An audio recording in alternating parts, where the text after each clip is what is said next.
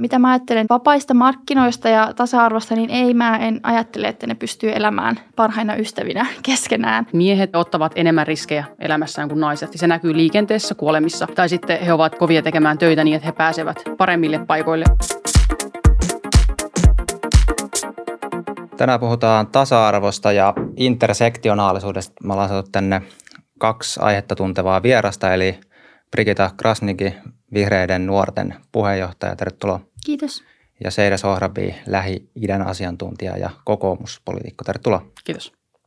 Lähdetään tota liikkeelle siitä, että mistä tämä keskustelu nyt tässä ihan viime aikoina on lähtenyt taas virjäämään. Eli hallitukselta tuli tämmöinen tasa-arvo-ohjelma tai linja, linjapaperi ja siinä niin kuin korostettiin tai tuotiin esiin, että tämmöinen niin kuin intersektionaalinen politiikka on nyt semmoinen, mitä hallitus haluaa ajaa. Ja tämä niin kuin herätti monissa ihmisissä semmoista ehkä ää, tietämättömyyden tunnetta tai muuta ja vähän niin kuin hämmennystä, että mistä tässä on kyse. Niin mitä teidän nähdäkseen tämä intersektionaalinen politiikka niin kuin tarkoittaa ylipäänsä?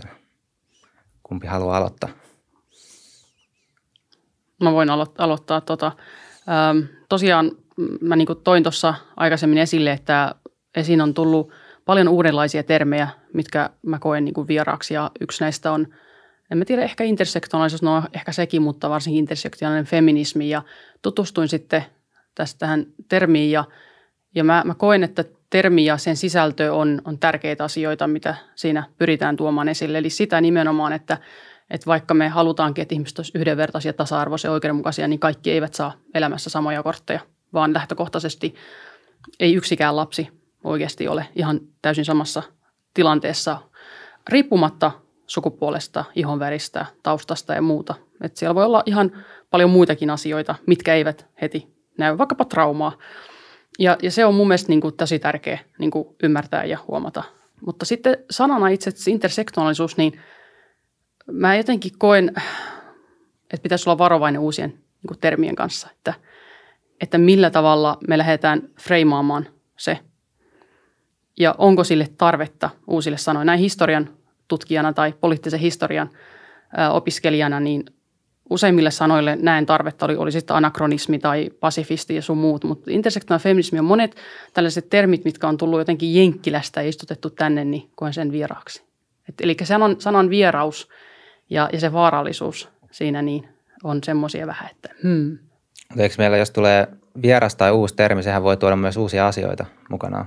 Kyllä, mutta mä koin, että meillä oli jo äh, sanan, sa, sanan yhdenvertaisuus, oikeudenmukaisuus ja tasa-arvon kanssa jo lähtökohtaisesti mä koen, että kun ihminen on kuitenkin järkevä eläin, järkevä, ajatteleva, niin ymmärtää sen, että kaikki eivät saa samoja kortteja.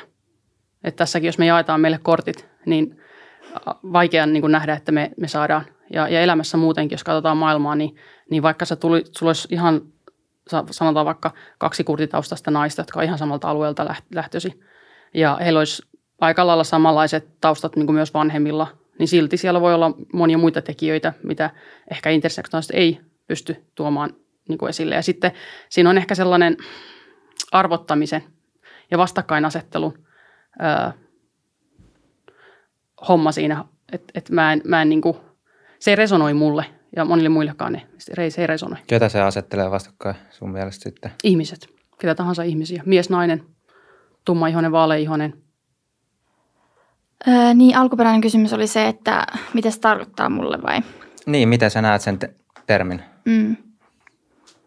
No mä oon siis samaa mieltä tuosta, että, että se sana totta kai niin kuin se työntää ihmisiä pois.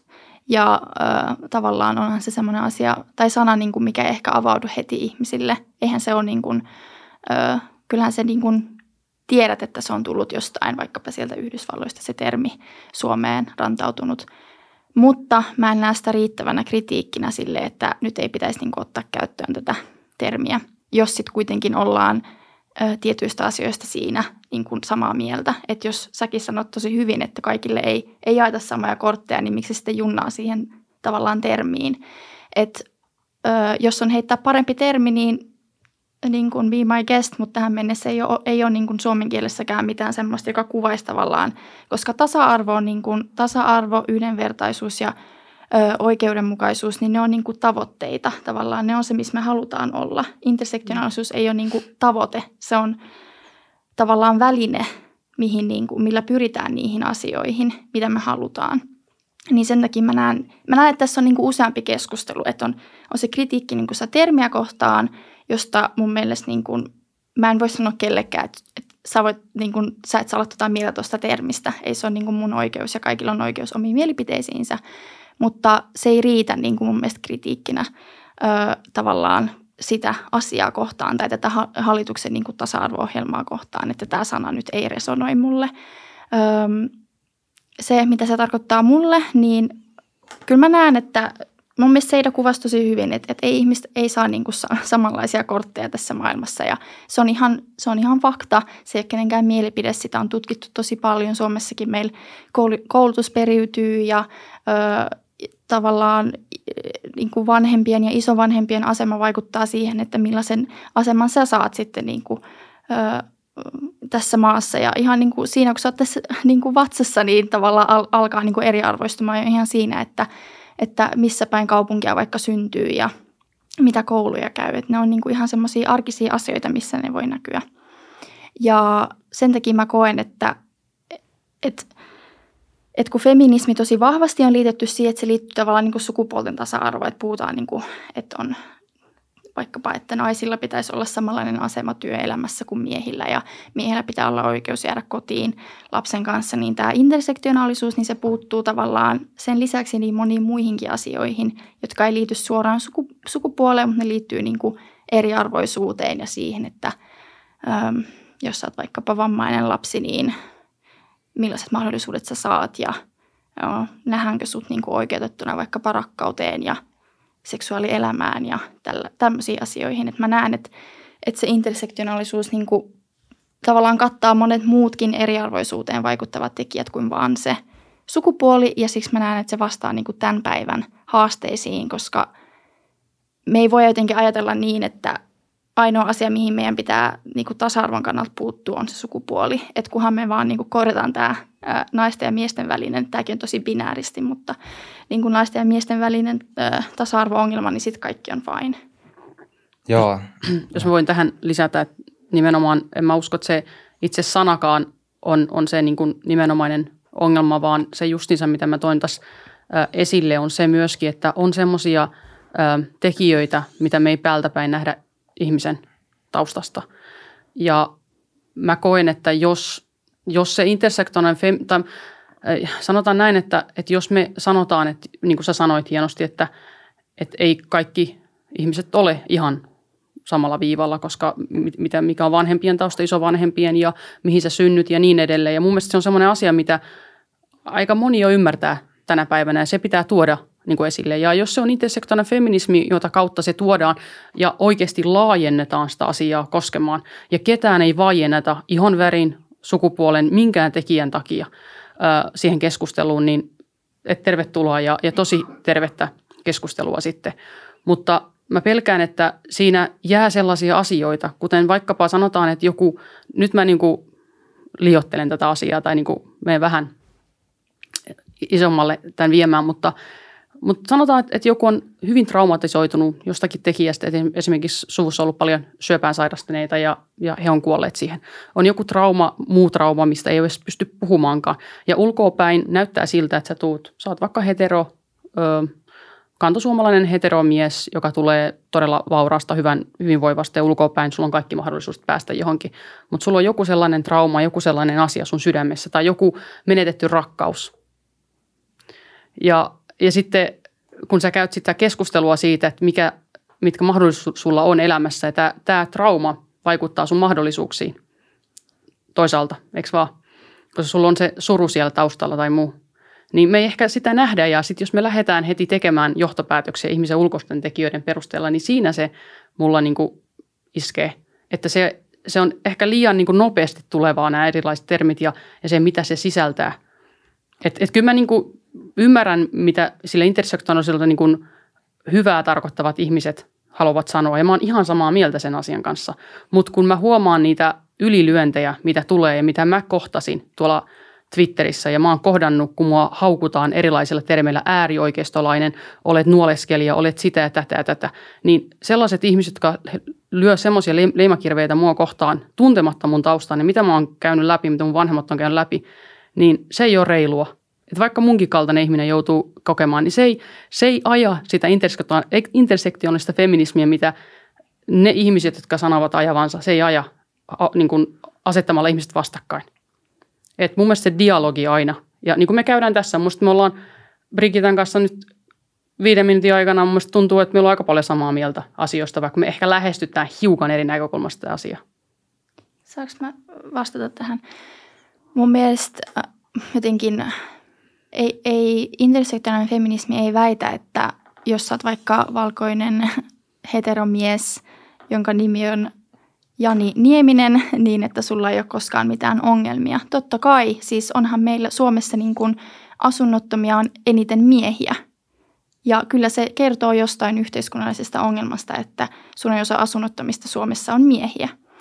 Öö, mutta tavallaan pitää erottaa ne, että mitkä on niin kuin yhteiskunnallisia, suuria yhteiskunnallisia ongelmia öö, ja mitkä on tavallaan sitten niitä, niitä enemmän niitä yksilöllisiä ongelmia. Vaikka sanoit, että joku menetetty rakkaus, niin mm. tavallaan se nyt on vain esimerkki, mutta jotenkin se, että se on ihan eri asia verrattuna siihen, että sä oot vaikkapa liikuntavammainen, koska yhteiskunnallisesti tavallaan sille liikuntavamman niin kuin, tai niille esteille, mitkä estää sua estämä, niin kuin elämästä sun mm. elämää niin kuin muut, niin niille voidaan tehdä jotain, mutta mä en näe, miten poliittisesti voidaan vaikka vaikuttaa ihmisen omaan niin kuin sydänsuruihin. Mm.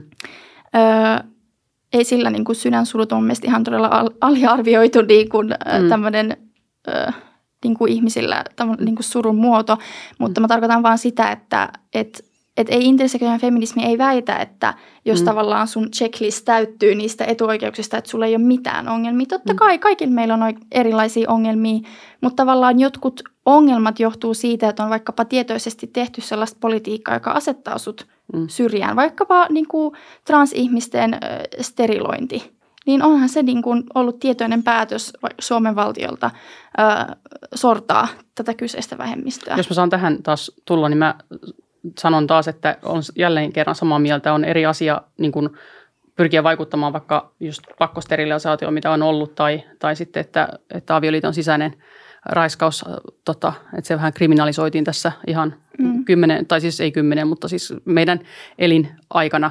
Äh, ja on samaa mieltä, että on, on tietty yksityisyyteen liittyviä asioita, mihin me ei voida vaikuttaa, mutta tähän, mihin mä yritän koskea sillä, on se just se vastakkainasettelu, että jos me keskitytään vain tiettyihin ihmisiin ja, ja heidän niin kuin siis ei, ei sitä, etteikö pitäisi, mutta mä jotenkin haluaisin inhimillistää sen keskustelun niin, että me aina kohdattaisiin ihmiset ihmisenä yksilöinä. Ehkä tässä on mun niin kuin pointti, että, että missään, että välillä musta tuntuu, että tietyt aiheet saa enemmän sitä näin ja sitten siellä, mä sanon taas tietyt äh, ihmiset siellä sitten vähän niin kuin väheksyy muiden niin kuin sanomista tai että, että sun mielipide on vähempi tai näin. Ja mun mielestä dialogiin, dialogi ja se, että ei pyrittäisi siihen vastakkainasetteluun ja että ihminen kohdattaisi yksilönä.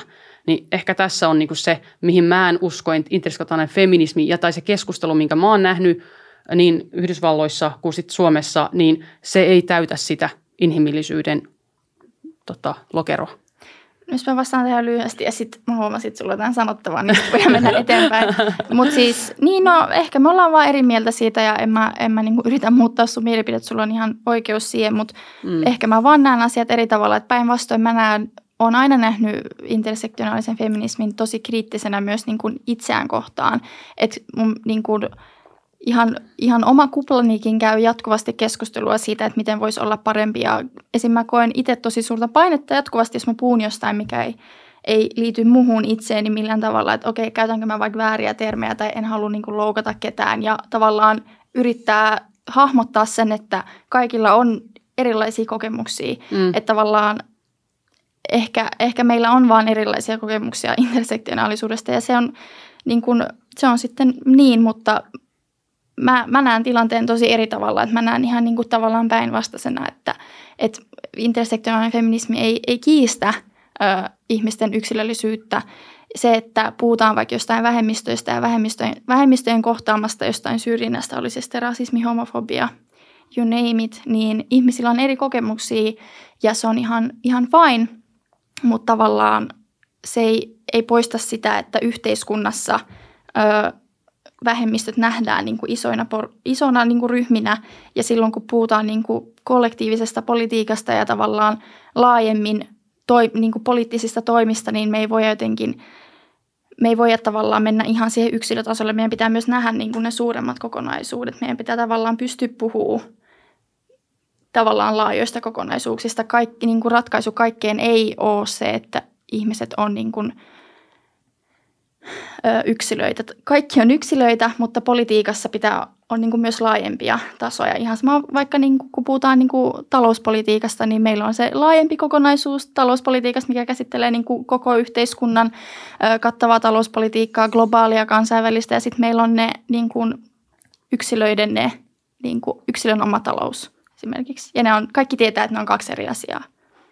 Joo, mun tekisi mieli tuosta nostaa, mitä vähän sivuttiinkin, niin just tämä kysymys, että – mitkä asiat niin politiikassa nostetaan niin julkisen keskustelun piiriin ja ajatellaan, että ne on niin jotain tämmöistä, josta meidän tulee niin yhdessä julkisesti poliittisen keinon päättää ja toisaalta mitkä asiat jätetään niin kuin, ä, yksityiselämän piiriin. Mä otan tästä niin kuin esimerkin peilaten myös sitten, mitä tässä hallituksen niin kuin paperissa oli. Ja niin kuin, ä, jos me mietitään vaikka tämmöistä niin kuin sukupuoli- ja seksuaalipolitiikkaa, niin näillä osa-alueilla tämä niin kuin, ä, intersektionaalinen – feminismi ja tätä kannattavat ihmiset. Ja tämä niin kuin liike on saanut tosi paljon niin kuin, edistystä aikaa ja se on mennyt nimenomaan niin kuin, siihen suuntaan, että se on niin kuin ikään kuin täysin yksityinen asia ja sitä ei tule niin ulkoapäin säädellä ja kukin voi, voi niin kuin hoitaa tämän asian niin kuin itse haluaa. Mutta sitten toinen merkittävä elämäosa-alue eli työelämä. Ja tässä taas sitten, kun mä luin tätä hallituksen paperia, siellä tosi monessa kohdassa kun puhutaan tästä intersektionaalisesta politiikasta, niin sitten siellä nostetaan tämmöisiä tavoitteita, että esimerkiksi pörssiyhtiöiden hallituksissa tulisi olla vähintään 40 prosenttia naisia ja niin kuin tämmöisiä, että me halutaan selvästi, että sitä säännellään. Että tämä työelämä on joku semmoinen osa-alue, mitä meidän tulee niin kuin säännellä ja meillä on joku semmoinen ihannekuva, että miltä se niin kuin näyttää. Että tämmöinen on niin kuin joku suomalainen työelämä ja sitten niin kuin ihmiset on jotenkin tasaisesti siellä eri niin kuin lokeroissa. Niin mitä te olette mieltä tästä kysymyksestä, että onko tästä teidän mielestä niin ristiriitaa esimerkiksi? No mä sanoisin näin, että, että mun mielestä semmoinen ä, tavoitteet ja asiat paperilla aina useimmiten niin kuin kauniita ja, ja semmoisia niin asioita, että et, et mahtava juttu. Ja mun mielestä se, että mitä monipuolisempi yhteiskunnassa ä, tai niin kuin työntekijät tai oli sitten pörssiyhtiöiden johdossa tai, tai politiikassa tai missä tahansa, jos ne ihmiset ovat oma, omalla kyvyllään – ja osaamisellaan päässeet sinne, niin se on hieno juttu. Mutta mä en esimerkiksi naisena haluaisi, että joku äänestää mua jonnekin, koska mä oon nainen tai mä oon maahanmuuttaja tuossa, vaan mä haluan oikeasti mun omilla kyvyillä osaamisellani. Ja mä uskon, että aika moni muukin ihminen ajattelee näin, että mä en, mä en haluaisi millään pakottaa mitään tiettyä suuntaa, mutta kyllä mä oon esimerkiksi siis positiivisen diskriminaation siis kannattaja silloin, kun se on ihan paikallaan, kuten esimerkiksi poliisikoulutuksessa, jossa naiset joutuu nostamaan vähemmän painoja – painoja kun, kun tota ylös, mikä tämä on, ylös, onko se ylösveto, mikä, mä en tiedä mikä tämä on tämä, kun otetaan tangot ja Penkkipunnerus. Tota, penkkipunnerus, joo. No niin, en ole käynyt hetken aikaa salilla. Niin, tota, niin naiset tota, joutuu nostamaan pienemmän prosentin paino, niin kuin painostaan kuin miehet, koska lähtökohtaisesti naiset on fyysisesti heikompia kuin miehet ja on tärkeää, että meillä on poliisi voimissa niin kuin naisia. Että se niin kuin käy, käy järkeen, mutta se semmoinen niin pakotetaan joitain asioita läpi vain, koska pitää tehdä näin, niin mä luulen, että se ampuu itseään jalkaa sellainen tavoite. Eli toi on hyvä, että syrjitään. Voisiko tämä toimia sitten toisinpäin jollain muilla, muilla tota, aloilla. Jos mä ajatellaan, että miehillä olisi vaikka huonompi empaattinen ajattelukyky, niin se olisi miehillä matalemmat pääsyrajat. Voisiko tämä sitten toimia toisinkin päin välillä?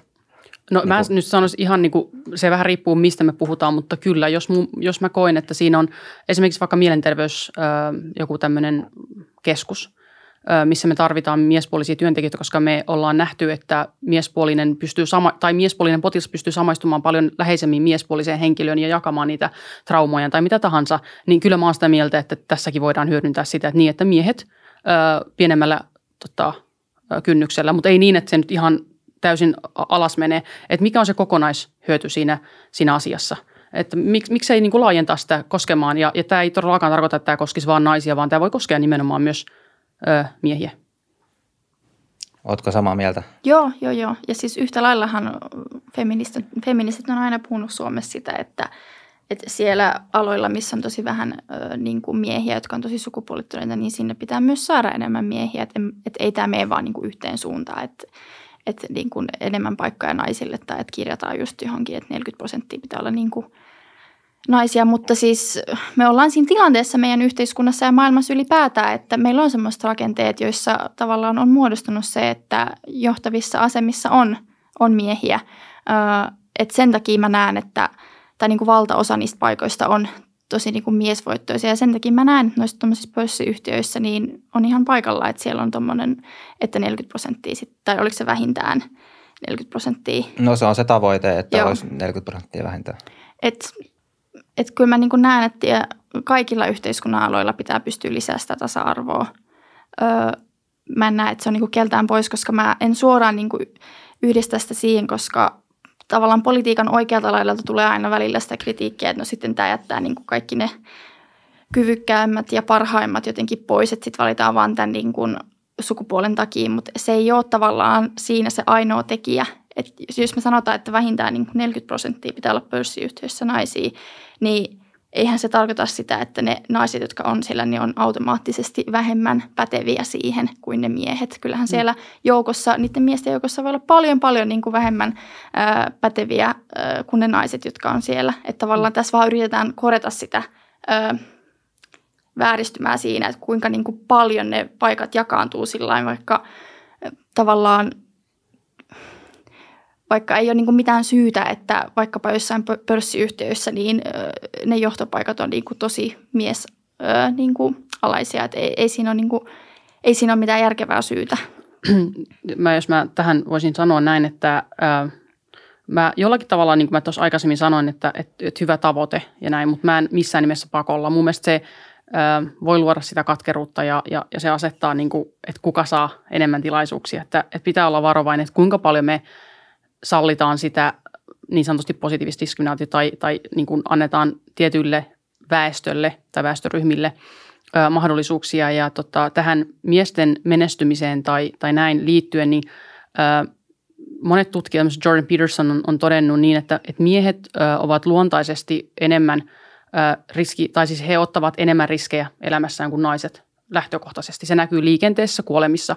Nuoret pojat kuolee paljon useammin liikenneonnettomuuksissa tai, tai, tai muuta kuolevat huumeisiin tai muuta kuin vaikkapa tytöt. Se on, se on tutkittu. Miehet ovat ö, kovempia ottamaan riskejä ja se riski näkyy siinä, että he joko saattavat justiinsa niin pahasti käydä, että, että tulee niin tosi niin kuin huono tilanne, että, että menehtyvät tai joutuvat muuten johonkin vaikka huume tota, ö, turbulenssiin. Tai sitten he ovat tosi kovia tekemään töitä niin, että he pääsevät paljon niin kuin paremmille paikoille. Mutta se ei todellakaan tarkoita sitä, etteikö naisilla olisi sitä samaa mahdollisuutta, mutta naisilla on ehkä enemmän niin kuin, tavallaan tasaisempi se semmoinen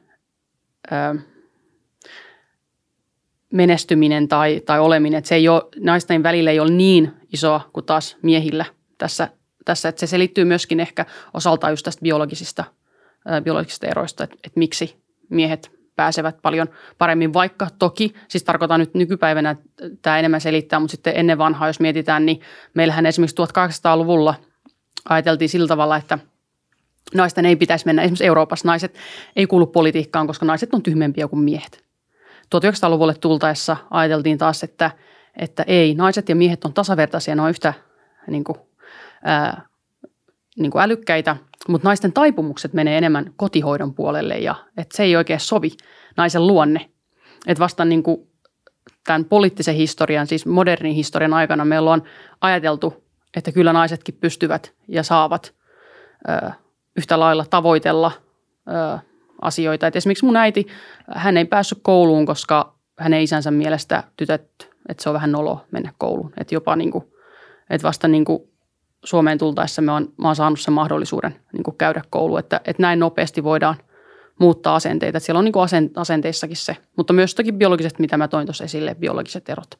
Joo, siitä. toihan on niin kuin yksi haaste, koska nykyään ö, yhteiskunnat kehittyy niin nopeasti, siis koska teknologinen kehitys on käytännössä ollut eksponentiaalisesti, että meillä on niin kuin jotain asioita, että vaikka ö, joskus 60-luvulla oli kulttuurinen normi, että vaikka mies elätti perhettä, niin sitten kävi niin, tai muodostettiin niin, että vaikka että insinöörit sai suurempaa palkkaa kuin sairaanhoitajat, koska miehet oli siellä alalla. Ja sitten tämä on niin kuin jäänyt mm. ikään kuin, että meillä ei ole pystytty niin kuin uusi, uusiutumaan esimerkiksi ö, tämmöistä rakennetta. Mutta mun tekee mieli vielä tuohon aiempaan Brigitten kommenttiin tarttua, että koska tämä intersektionaalisuus ö, nimenomaan ottaa näitä eri, paljon eri näitä niin seikkoja huomioon – niin sitten jos meillä oli tuo tilanne, että me nyt vaikka saadaan sinne pörssiyhtiöhallitukseen se 40 prosenttia naisia, niin onko meillä sitten seuraavaksi pitää katsoa vaikka, että siellä olisi ikäjakauma niin mahdollisimman tasainen? Ja seuraavaksi vaikka, että eri uskonnollisuudet ja niin kuin, että se kysymys kuuluu, että kuinka kauan ää, sitä valintaa voidaan tehdä tuolla perusteella, koska eikö me jossain vaiheessa sitten, koska noita eri ominaisuuksia voi keksiä tai niitä niin kuin on olemassa hyvin paljon, niin kuin eri, erilaista tota, syrjintää aiheuttavia tekijöitä, niin jossakin vaiheessa, eikö meillä ole aika iso riski, että me ajaudutaan kauas niin kuin siitä pätevyyden perusteella valitsemisesta. Jos mä saan nopea vastata tuohon Seidan kommenttiin, että äm, tässä just hyvin avattiin sitä historiaa, että mitä kaikki on niin kuin muuttunut poliittisen historian suhteen, niin mä näen, että – kaikki se, että äh, niin kuin jo 1800-luvulla ei ole, ei ole saanut olla politiikassa ja on ollut ihan, ihan eri oikeudet kuin miehillä, niin tavallaan se, missä me ollaan tänä päivänä, on niin kuin tavallaan perintöä siitä, että me ollaan tultu sieltä tähän päivään. Ja siksi mä näen, että ne historialliset pitkät, pitkät, pitkät rakenteet ja perinteet on ne tavallaan suurimpia syitä siihen, että miksi me ollaan vaikka jossain pisteessä, että – että vaikka jossain pörssiyhtiöissä on sitten tosi todella paljon miehiä tai ö, niin kuin tietyillä aloilla on todella paljon miehiä, tietyillä aloilla taas todella paljon naisia. Että mä näen, että se on niin kuin se. Ja sitten tämä riskien ottaminen, niin mä näen, että se liittyy todella vahvasti siihen, että miten poikia ja tyttöjä kasvatetaan eri tavalla. Että tavallaan poikia kannustetaan ottamaan riskejä. Sanotaan, että joo joo, että että, että jos kaadut, niin ei se mitään, että juokse vaan lisää. Tavallaan tyttöihin suhtaudutaan ihan eri tavalla ja meillähän on tosi sukupuolittunutta niin kuin koulutusalat ja tavallaan koulutusvalinnat Suomessa. Että mä näen, että nämä on ne asiat, jotka siihen vaikuttaa. Öö, ja tuohon sun, sun kysymykseen, niin mä en näe tuommoista slippery slope niin kuin mahdollisuutta siinä.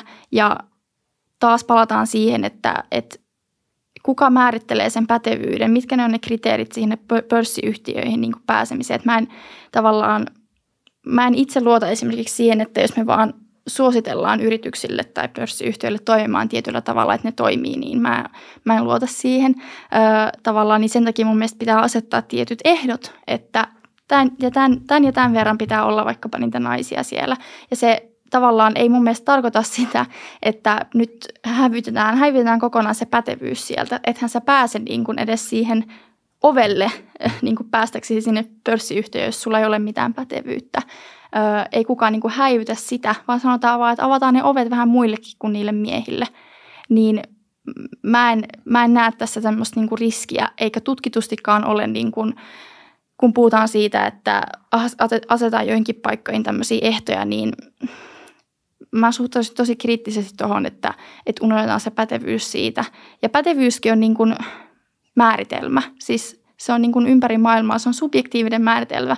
Jossain se pitää niin kuin määritellä, että mitkä ne ehdot on, että sinne pääsee. Ja se niin kuin kaikissa eri paikoissa on ne omat, omat ehdonsa, että mille, mihin, mihin vaikka sinne pörssiyhtiön sitten pääsee ja millä tavalla.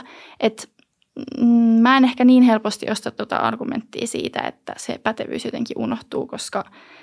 Mutta sehän menee just niin, että eri, eri tota, paikoissa tarvitaan erilaista pätevyyttä. Että pörssiyhtiön hallituksessa tarvitaan erilaista pätevyyttä kuin vaikka sosiaalialan johtotehtävissä tai vaikka ö, urheiluseuran johtotehtävissä. Ja sitten jos me katsotaan niitä, niin, niitä intersektionaalisella tavalla, että mistä lähtökohdista ihmiset on tullut ja pyritään, että meillä olisi mahdollisimman monimuotoinen tältä kannalta ne, ne ihmiset, niin silloin, silloin me ei pystytä samaan aikaan täysin katsoa sitä niin kuin pätevyyttä ykköskriteerinä, että silloinhan meillä käy se, että me ää, katsotaan nimenomaan näitä eri. Mutta miksi, on, miksi pätevyys on ykköskriteeri, jos, jos ajatellaan näin niin kuin hypoteettisesti, että olisi vaikka joku pörssiyhtiö, missä istuu, sanotaan nyt vaikka mä en tiedä kuinka paljon siellä istuu porukka, mutta sanotaan vaikka, että siellä istuu kymmenen tyyppiä ja ne kaikki vaan sattuu olemaan miehiä. Ihan vaan sattumaa, koska ainahan nämä on sattumaa. Niin, niin tota, kuka sitten sanoi, että ne kymmenen tyyppiä on siellä aivan varmasti niiden pätevyyden takia? Öö, no, no sen informaation perusteella, mitä sillä pörssiyhtiön omistajilla on ollut käytössä. Mutta mistä sä tiedät, että niillä on ollut se niiden pätevyys siinä? Entä joku suhteet tai ihan vaan se, että joku sattuu tuntee jonkun tai ihan vaan se, että... Joo, siis to, niin. totta kai niillä voi, voi olla niin kuin, äh, tällaisiakin, mutta sitten taas äh, myöskin jos puhutaan nyt yrityksestä, yrityksistä, niin silloinhan semmoiset yritykset, äh, jotka ei tätä pätevyyttä, tai jos olisi semmoisia yrityksiä, jotka ei tätä pätevyyttä arvostaisi, niin nehän äh, häviäisi sitten kilpailussa kyllä niille yrityksille – jotka nimenomaan ajattelee sitä pätevyyttä, koska päte, pätevyys yrityksen ää, mittapuulla voidaan katsoa, että se tarkoittaa sitä, että kuinka hyvää tulosta se pystyy tekemään se yrityksen eteen. Niin, mutta sehän on myös subjektiivinen. Jonkun mielestä jokin tulos voi olla parempi ja jonkun mielestä jokin toinen tulos voi olla parempi. Et tässä ei ole mitään niin objektiivista, pätevyydellä ei ole mitään objektiivista määrittelyä missään. Kaikkialla se on eri, eri yhtiöissä se on eri. Ja mä en nyt tämän alan ekspertti, enkä väitä olevanikaan, mutta tälleen niin kuin poliittisessa mielessä, niin tavallaan mä suhtautuisin tosi kriittisesti siihen, että pätevyyttä aletaan jotenkin määrittelemään ulkoapäin tavallaan sanomalla, että jos me nyt asetetaan nämä ehdot, että 40 prosenttia, vaikka mä en muista oliko se nyt vähintään mitä sä sanoit, mutta että pitää olla naisia, niin tavallaan se rikkoo sen pätevyyden, koska mun mielestä se vähän niin kuin vihjaa sitä, että jos siellä on niin kuin naisia, niin se pätevyyden taso laskee. No, mutta silloinhan niitä, jos naiset on pätevimpiä, nehän tulee nykytilanteessa jo sinne, jos siis, pätevyys on kriteeri ja naiset on pätevimpiä. Mutta tässähän puhutaan siihen, koska ei ole ollut se pätevyys niin kuin se suurimpana kriteerinä, vaan se, että siellä on niin kuin tavallaan, siksi mä sanoin äsken äh, sarkastisesti, että se tavallaan kaikkihan tässä on sattumaa, koska mun mielestä tavallaan tämä ei ole niin kuin vaan vedetty hatusta, että nyt niin kuin 40 prossaa pitää olla niin kuin naisia, vaan tässä on niin kuin kauppalehtikin on kirjoittanut tästä ajasta tosi paljon, että esimerkiksi kuinka niin kuin sukupuolittunutta työelämä on. Että nämä on ihan niin kuin tutkittuja asioita, niin tavallaan mun mielestä on meiltä väärin jotenkin olla sillä, että, aa, että nyt kun sanotaan, että niin kuin 40 prosenttia pitää olla naisia, niin tavallaan tämä häivyttää sen koko pätevyyden. Sehän vaan kyseenalaistaa sen, että miksi vaikkapa näissä pörssiyhtiöissä on niin paljon miehiä. Että se ei voi olla vaan – sattumaa, eikä se voi olla vaan sitä, että miehet ovat jotenkin paljon paljon pätevimpiä kuin naiset näissä asioissa. Voi olla niin kuin mitä Seida sanoi äsken, että, että tavallaan ei ole saanut vaikkapa naiset osallistua politiikkaan ja kaikki nämä, että tavallaan se on niin kuin, se on monien eri tekijöiden summa ja siksi mä näen, että jos me aletaan sanoa, että, että tämä niin kuin pätevyyden taso laskee, niin se mun mielestä vie siltä koko niin kuin, koko argumentilta sen pohjan tavallaan, koska mun mielestä siinä taas niin kuin vietään sitä, että, että jos nainen astuu semmoiseen paikkaan, missä on vain miehiä, niin silloin se pätevyyden taso laskee, vaikka tässä halutaan niin kuin nimenomaan päinvastoin toimia. Mä en ehkä usko, että kukaan varmaan sanoo, että jos naiset valittaisi sinne, että se taso laskisi. No vaan... mun mielestä tässä just kyllä sanottiin niin. No se, mitä mä niin kuin itse ajattelen, että naiset olisi siellä johdossa luultavasti niin kuin vapaillakin markkinoilla. He pärjäisivät siellä ihan niin kuin yhtä hyvin, mm. kunhan meillä on vaan täysin ö, samat niin kuin juridiset ja muut niin kuin mahdollisuudet päästä eri ammatteihin. Ja mä en itse ehkä näe, että sitä valintaan tulisi asettaa tämmöisiä niin kuin kiintiötyyppisiä kriteereitä. Että mä ajattelen, että naiset esimerkiksi pääsee sinne johtoon ö, ilmankin näitä. Mutta siis, jos, jos mä saan tähän sanoa, niin tämä on aika perinteinen tämmöinen oikeisto-vasemmistojako – ö, niin kuin politiikasta suhtautuminen näihin kiintiöihin, vaikkakin kokoomuksessa on esimerkiksi tahoja, jotka ö, suhtautuvat ihan, ihan myönteisesti näihin kiintiöihin. Ö, mutta tota, mä näen, että, että jos nyt asetettaisiin tämmöinen, että 40 prosenttia pörssiyhtiöissä pitäisi olla niin kuin naisia, niin mun mielestä se avaisi sen keskustelun siitä, että miksi on näin – että meillä on tämmöinen niin kuin vinouma tässä, että, että on näin paljon miehiä. Sitten se avaisi sen keskustelun siitä, että naisten työurat vaikkapa tavallaan tutkit, niin kuin keskusteltaisiin siitä, että miksi on niin, että nainen jää aina kotiin lapsen kanssa, että miksi se mies ei jää kotiin, että mitkä ne on ne tekijät, jotka vaikuttaa siihen niin kuin naisten työuraan. Varmaan sä käyt vai, ö, niin kuin väitä, että et, et ei mikään tekijä vaikuta ö, ihmisten työuraan, vaan että niin kuin ihminen on vain ja ainoastaan oman onnensa seppä ja ei niin kuin mikään ulkopuolinen niin kuin tekijä vaikuta siihen, vai väitätkö? En, siis totta kai vaikuttaa lukuiset tekijät ja me eletään totta kai niin kuin sosiaalisessa maailmassa. Että... Niin, että tavallaan mun mielestä tämä on niin kuin se pointti siinä. Ja ideaalimaailmassa meillä ei olisi tarvetta niille kiintiöille. Tavallaan, että jos me oltaisiin ideaalimaailmassa, niin meillä ei olisi niitä kiintiöitä, mutta me ei olla siinä. Ja kaikilla, meillä on eri näkemys siitä, mikä se on se ideaalimaailma, mutta ö, mun ja monen muun mielestä niin tavallaan me tarvitaan niitä kiintiöitä. Mutta tästä on niinku eri mielipiteitä ja se on ihan, ihan fine. Mun, mun mielestä me, me voidaan kuitenkin käydä tätä niin kuin dialogia keskustelua vailla, että me pakotetaan niitä, niitä kiintiöitä. Mä, mä en niin kuin lähtökohtaisesti ole kiintiöiden puolella niin, että automaattisesti, vaan se pitää olla järkevää. Ja mä koen, että kyllä naiset nykypäivänä pohjoismaissa, länsimaisessa yhteiskunnassa tällä arvomaailmalla pääsevät pitkälle pikkuhiljaa ja, ja pystyvät hienoille johtopaikoille – Esimerkiksi meillähän tällä hetkellä yliopistossa suurimman osa, osassa, muun muassa Suomen yliopistossa, niin, niin suurin osa on, on naisia, 60-40 prosenttia suurin piirtein on, on jakauma. Että yhä enemmän naiset pääsee yliopistoon kuin, kuin pojat. Pojat syrjäytyy yhä, yhä enemmän. Ää, ja tuohon, mitä Brigita tuossa aikaisemmin puhuit siitä, että, että sä uskot, että selittävänä tekijänä ei ole vain nämä biologiset ominaisuudet, vaan myöskin lapsu, tai siis miten poikia ja tyttöjä kasvatetaan. Mä oon ehdottomasti samaa mieltä siinä, että mä, tai mä en sano, sanoisi näin, että se on ainoa selittävä tekijä, että miten poikia ja tyttöjä kasvatetaan, vaan se on myös yksi tekijä ö, siihen, mi, miksi tilanne on, mitä se on. Kuten aikaisemmin toin esille, historiallinen konteksti, naisten asema perinteisesti on ollut aivan siis kaamea. Tänäkin päivänä hyvin monessa päin maailmaa pojat laitetaan kouluun, mutta tytöt ei. Mä tiedän mun oman perhetaustan kautta, että – että meillä pojat, että urheiluun, tiedätkö Siis mun, mun isä saattoi viedä meidän pojat kahdeksan kilometriä autolla, tiedätkö, ja mun piti itse pyöräillä. Ja mun isä on sanonut tänä päivänä, että hän katuu sitä. Että jos hän olisi tota, tukenut mun urheilu, urheilemista, niin ehkä musta olisi tullut urheilija tai muuta. En, en mä tiedä, että olisiko musta tullut, mutta hän on alkanut nähdä, kun me ollaan keskusteltu näistä vaikeista asioista. Ja mä oon sanonut isälleni tiettyjä ja äidinkin kanssa puhunut, että äidinkin maailma on ollut semmoinen – patriarkaalinen ja että nainen kuuluu johonkin asemaan ja niin edelleen. Ja mä muistan lapsena, kun, kun mä olin, siis ihan pienestä pitäen mä ollut hyvin poikatyttö. Mä oon, mä oon pelannut futista, mä oon leikkinyt poikien kanssa, mä oon tykännyt tehdä kepposia. Mä en harvemmin leikin barbeilla ja mä muistan, mulla oli lapsuudessa varmaan joku kaksi viikkoa, kun mä vihasin olla tyttö. Ja sitten mä vasta myöhemmin ymmärsin, että se lähti siitä, koska mulla ei sallittu niitä samoja mahdollisuuksia, mitä pojille. Mä tulin semmoisesta kulttuurista, missä naisen asema ei perinteisesti ollut niin hyvä. Ja vasta Suomessa ollessaan – ollessani ja lasikattoja rikkoessani mä oon saanut mun perheen niin kuin ajattelemaan ja, ja mun ympärillä olevat ihmiset.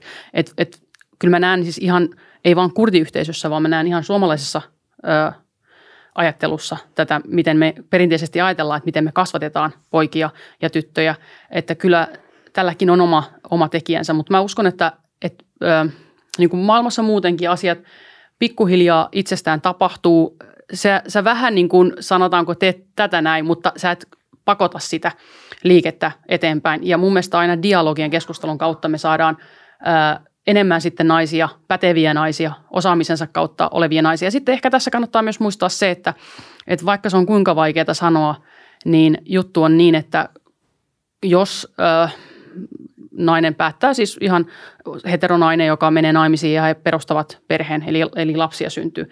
Niin kyllä se, mitä on tässä niin kuin mun omat sisarukset on saaneet tässä lapsia, niin kyllä se lapsi on niin, tai vauva on niin kiinni äidissään, enemmän äidissään kuin, kuin isässään. Ja myöskin siinä on kuitenkin myös perin, perinne, että nainen jää kotiin ja nainen hoitaa, mutta kyllä siis ihan jotenkin mä näen sen, että, että se vauva vaan tarvii sitä niin äitiä. Mutta toisaalta joku voi sanoa, eihän kaikki naiset hanki – lapsia. Yhä vähemmän naiset hankkii Suomessa ää, tota, esimerkiksi meidän ikäiset naiset, niin yhä vähemmän on naimisissa hankkimassa lapsia. Että, että mä sanoisin näin, että tässä on monia selittäviä tekijöitä ja historiaa ja, ja sitä, miten me kasvatetaan, miten me ajatellaan ää, tytöstä ja poista. Että mulla laitettiin semmoinen, että miten me ajateltiin, miltä tyttö näyttää tai miten tytön pitäisi käyttäytyä.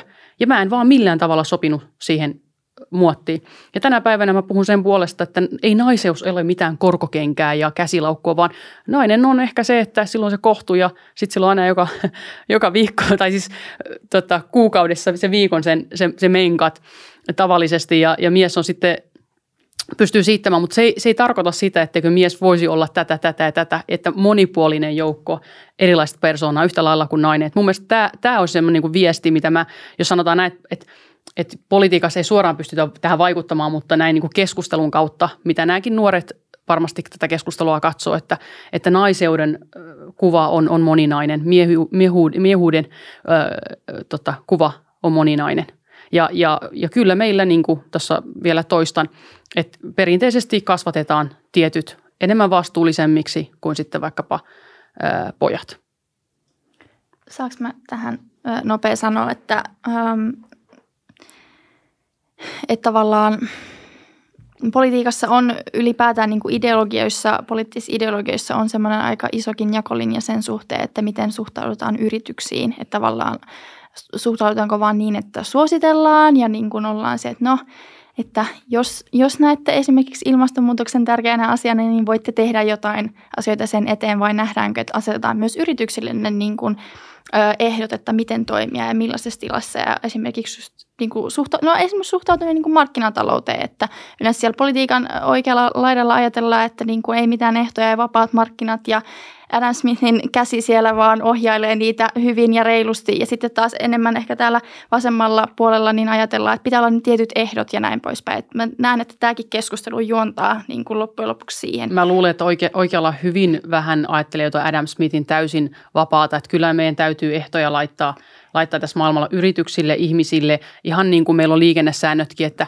että jos tuolla kaikki saisi ihan vapaasti kulkea, niin meillä olisi joka päivä kolareita. Että kyllä meillä laki täytyy olla ja säännöt täytyy olla. Että ei Joo, mutta mä näen, että oikealla lailla suhtaudutaan paljon niin kuin suopeammin siihen, että yrityksiin jotenkin, että tavallaan valtio ei niin kuin ulkopuolelta ohjaa se tavallaan yrityksen niin kuin toimintaa ja vaikkapa just nämä pörssiyhtiöt, että ollaan sillä, että ei, että ei mitään niin kuin 40 prosenttia naisia, vaan ihan vaan vapaasti niin kuin, ketä siellä nyt onkaan. Että ehkä enemmän tätä, en mä tarkoita, että full mm. on anarkismi, ettei mitään niin kuin sääntöjä, mm. mutta enemmän ehkä suhtautuminen siis on, vapaa, on vapaampaa ihan ilman, ilman muuta, että sehän, sieltähän tuleekin se oikeisto ja, ja mm. vasemmiston, että, että suopiammin, sanotaanko näin, että annetaan asioiden itse, itse ohjautua, itse niin kuin tapahtua, mutta tota, kyllä oikealla myös ollaan niin kuin laan ja järjestyksen niin kuin – puolella, että, että semmoista niin kuin täysin vapaata. Ja et, esimerkiksi just sekin, kun me puhuttiin näistä kiintiöistä, niin kyllä mä haluaisin nähdä, että naiset omalla ansiollaan pääsevät eteenpäin.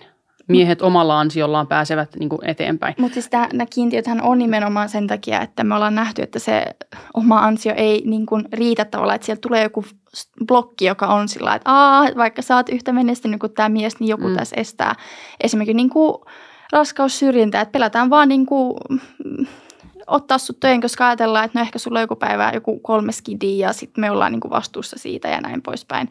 Että mm. tämmöisetkin asiat. Ja se, miksi mä nostin esille, kun mä sanoin, että kauppalehti, mä en nyt muista, oliko se talouselämä tai kauppalehti, mutta joku tämmöinen näitä asioita käsittelevä lehti on myös kirjoittanut näistä asioista. Muistan sen hetken, kun istun VR-junassa ja luin tästä aiheesta, niin ö, halusin vaan sitä niin kuin nostaa esille sen, että tämä ei ole tavallaan, että jotenkin intersektionaaliset feministit tai Suomen hallitus olisi jotenkin repinyt tämän niin kuin hatusta tämän prosentin tai jotenkin, että olisi itse niin kuin alkanut käymään tätä keskustelua, vaan tämä on ihan niin kuin sen oman alankin ne tyypit ja ne asiantuntijat on havainnut tämän ongelman. Ja tämä on niin kuin vuosia käyty keskustelu, että mikä tässä on tässä niin kuin vinoumassa, että tosi paljon niin kuin johtaa se, missä on miehiä tai pörssiyhtiössä, että mikä siinä on, mistä se tulee, niin tavallaan mun mielestä on myös tärkeää kuunnella niin kuin senkin alan ihmisiä ja tavallaan, että mit, mitä näkemyksiä heillä on ja mä en, mä en tiedä, on, onko kukaan meistä sen alan niin kuin ihminen, mutta että olisi, olisi myös kiva käydä tätä keskustelua myös Jun kanssa, joka on niin kuin myös perehtynyt siihen asiaan enemmän, koska tavallaan mulla on ehkä vaan sillä niin kuin poliittisesta näkökulmasta kommentoitavaa siihen, mutta ei ehkä enemmän sillä siihen yrityselämään, kun Joo, en ole siellä. On tosi mielenkiintoinen kysymys, että varsinkin, että jos on näin, että siellä alan sisälläkin on tämmöisiä niin kuin haasteita havaittu, niin tavallaan just se, että kun juridisia esteitä asian toteutumiselle ei ole, niin se, se on just se tärkeä kysymys, että okei, että onko, onko kenties meillä sit jo vaikka siinä vaiheessa, että ei esimerkiksi hae tehtäviin – niin kuin jo siinä hakuvaiheessa, että onko se tapahtunut jo ennen sitä polkua, mm. se eriytyminen vai mikä, toi on nimenomaan se kysymys. Joo, joo, ja, siis, ja se täytyy mun niin. miettiä tuommoinen kysymys, siis se, että, että onko se itsessään tavallaan, että naiset eivät hakeudu tai raskauden vuoksi heidät tavallaan tai estetään mm. tai joku estävä tekijä. Ja mun mielestä just niin kuin Brigitta sanoi, että on, on kuultava eri asiantuntijat, eri näkemyksiä, käytävä se keskustelu. Ähm, mutta mä voisin ehkä Brigitta kysyä sulta sit, kun sä sanoit, että, että ta, mä jos mä jotenkin näin ymmärsin, että mm. ne pörssiyhtiöihin yhtiöihin niin kuin pakolla sä, sä niin kuin ajaisit naiset 40 prosenttia sinne, eikö vaan niin kuin, että se olisi 40-60.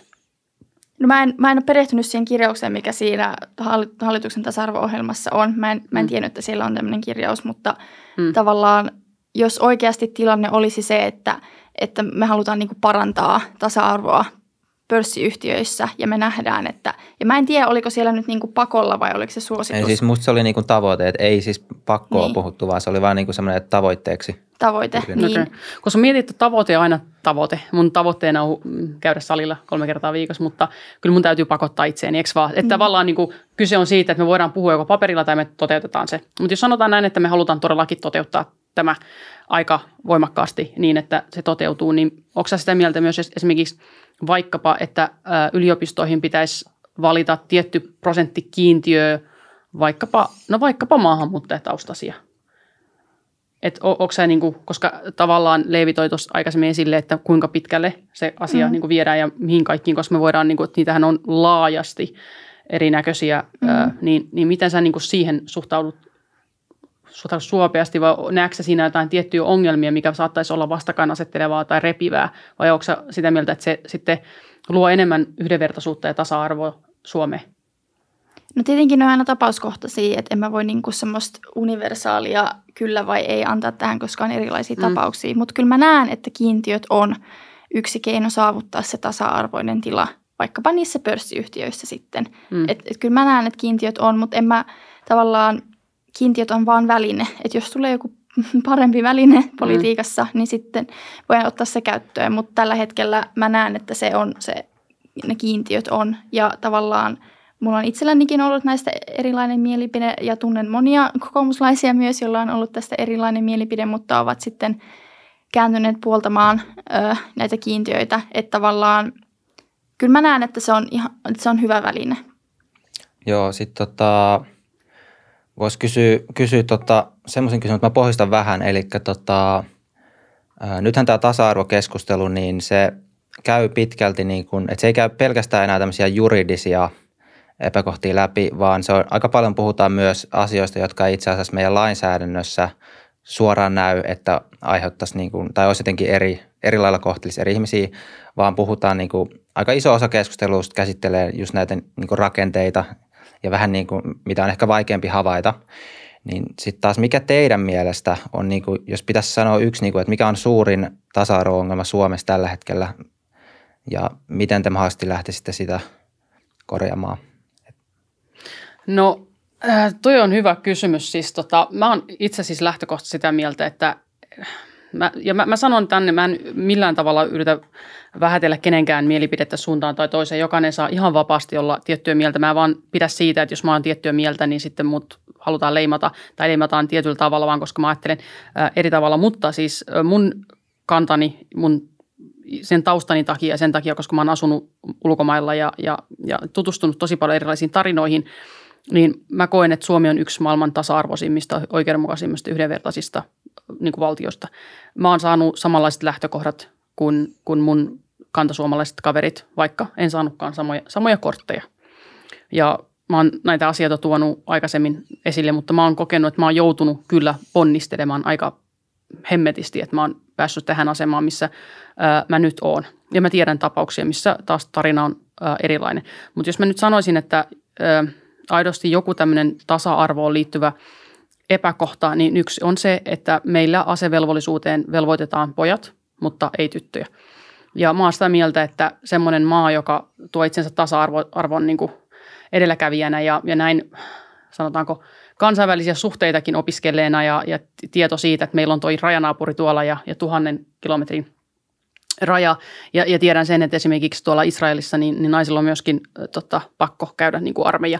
Niin mä en niin kuin näkisi sitä millään tavalla huonona asiana, että, että me tehtäisiin, ei tarvi olla samanlainen paketti kuuden kuukauden, mutta mun mielestä se, että me laitetaan naisetkin vastuulliseksi, niin kuin, toki maanpuolustus kuuluu siis lain mukaan kaikille, jos jotain tapahtuu, mutta tämä asevelvollisuus, että kun se koskettaa vain poikia, niin mun mielestä tämä on yksi semmoinen, semmoinen asia, minkä mä koen niin kuin haasteellisena. Ja sitten ehkä näin ö, keskustelun tasolla, mitä mä huomaan, että, että mun mielestä meidän pitää, vaikka niin kuin puhutaan, ja mä oon sanonutkin naisten asema näin maailmanlaajuisesti myös Suomessa on ollut todella huono, niin mä en haluaisi, että me unohdetaan myös niitä poikia ja miehiä ja niihin liittyviä tasa-arvoon liittyviä. Esimerkiksi tässä tuli hiljattain uutiseen uutinen, vaikka tämä on ollut jo pitkään tiedossa, että, että mies, joka, joka tota, ei ole, ei ole tota, lapsen isä, siis biologin, siis hän ei ole tämän lapsen isä, hän joutuu maksamaan elatusmaksua. Niin et, et oikeus on tehnyt tämmöisen päätöksen. Eli maksaa elatusmaksua lapsesta, joka ei hänen biologinen. Niin, niin tämä on niin esimerkiksi semmoinen epäkohta, että, että minkä takia niin miehiä kohdellaan tietyissä asioissa sitten. Niin kuin, että jotenkin naiset lähtökohtaisesti tietyissä asiassa heitä uskotaan vähän paremmin. Ja tai mä sanoisin näin, että totta kai mä ymmärrän sen, mistä se tulee, mutta että, että ei unohdeta niitä poikia ja miehiäkään, kun me puhutaan tasa-arvosta. Miten tuo asevelvollisuus, niin veisikö sitä siihen suuntaan, että kaikille pakko vai kaikille vapaaehtoinen? Kaikille pakko, en, en mä vapaaehtoisesti laittaisi meidän armeija.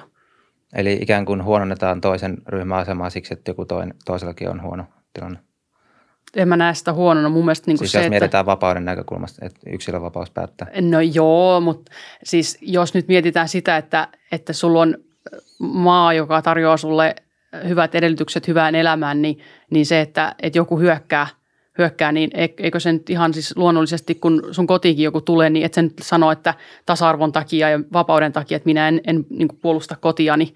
Että totta kai, niin kuin, että mun mielestä jos, jos kerran miehillä – Mä, mä, en, siis mä, en, mä en ole vapaaehtoisen ase, tota, mä, mä en usko, että me, me sille voidaan pärjätä. Et, et se on sitten joko NATOon meneminen tai joku muu tapa. En tiedä, onko, onko, sekään sitten kaikkein järkevin, mutta kyllä mä oon sen puolella, että, että se asevelvollisuus täytyy olla ja kun se on, niin se pitää koskettaa molempia sukupuolia, eikä vain miehiä. Okei. Okay. Uh, joo, tota, No mä en tykkää sillä asettaa jotenkin johonkin ränkkiin, että mikä on niin kuin suurin tasa-arvo-ongelma, koska ö, mun mielestä se ei ole hedelmällistä, koska erilaiset ongelmat ovat yhtä niin kuin, tärkeitä niin kuin, yhteiskunnan kannalta. Ei, ei, ei mun mielestä ei, ei tarvitse mitenkään sillä ränkätä, mutta mä ymmärrän sen, että politiikassa pitää valita – ne prioriteetit ja ne taistelut ja usein se on niin, että tietyt ongelmat jää sinne vähän niin kuin, että ne unohdetaan, että tietyt on taas niin kuin prioriteetteina.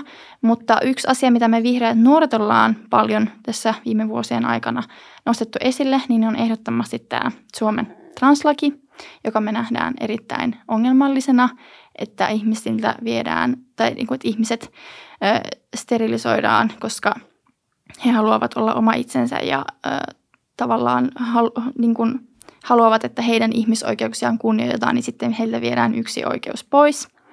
Ja nythän on tulossa niin, että tämä on tulossa niin kuin translain uudistus.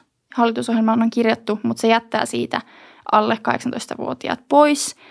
Ja me nähdään, että myös niin kuin nuorilla lapsilla, transnuorilla ja translapsilla pitää olla niin kuin oikeus omaan sukupuoleen omaan identiteettiin ja elää elämää sillä tavalla, kun itse haluaa. Niin tämä on ehkä semmoinen, että, että, että, että on mun mielestä suuri häpeä, että on, on toimittu Suomessa näin ja vielä että näin pitkään, vaikka tämä on todella todella iso ihmisoikeusloukkaus ja tästä on kansainvälisestikin on niin kuin herättänyt huomiota, että Suomi tekee näin. Ottaen huomioon sen, että mä, siis mäkin olen sitä mieltä, että, että Suomi on yksi parhaimpia maita ö, asua ja olla ja täällä on asiat niin kuin maailmanlaajuisesti hyvin sitä ei kukaan kiistä. Mutta suhteessa tähän niin on kyllä erittäin jännä, että tällaista tapahtuu Suomessa ja siihen mä toivoisin, tai me toivottaisimme vihreät nuoret niin kuin pikaista korjaamista tämän tilanteen. Mikä siinä on oikein. se ongelma? Onko tässä äh, niin kuin ongelmana se, että jos minä naisena haluan korjata sukupuoleni mieheksi, niin, niin tota, ää, äh, kun, kun on nostettu tämä esille, että mies ei voi synnyttää. Että minä haluan nyt, että mut kutsutaan mieheksi, mutta silti mä voisin säilyttää mun kohtuni ja synnyttää. Ja me tiedetään, että ainoastaan nainen pystyy niin kuin synnyttämään. Mikä, mikä tässä niin kuin sun mielestä translaissa ja, ja tässä niin kuin sä otit alaikäiset myös, mm.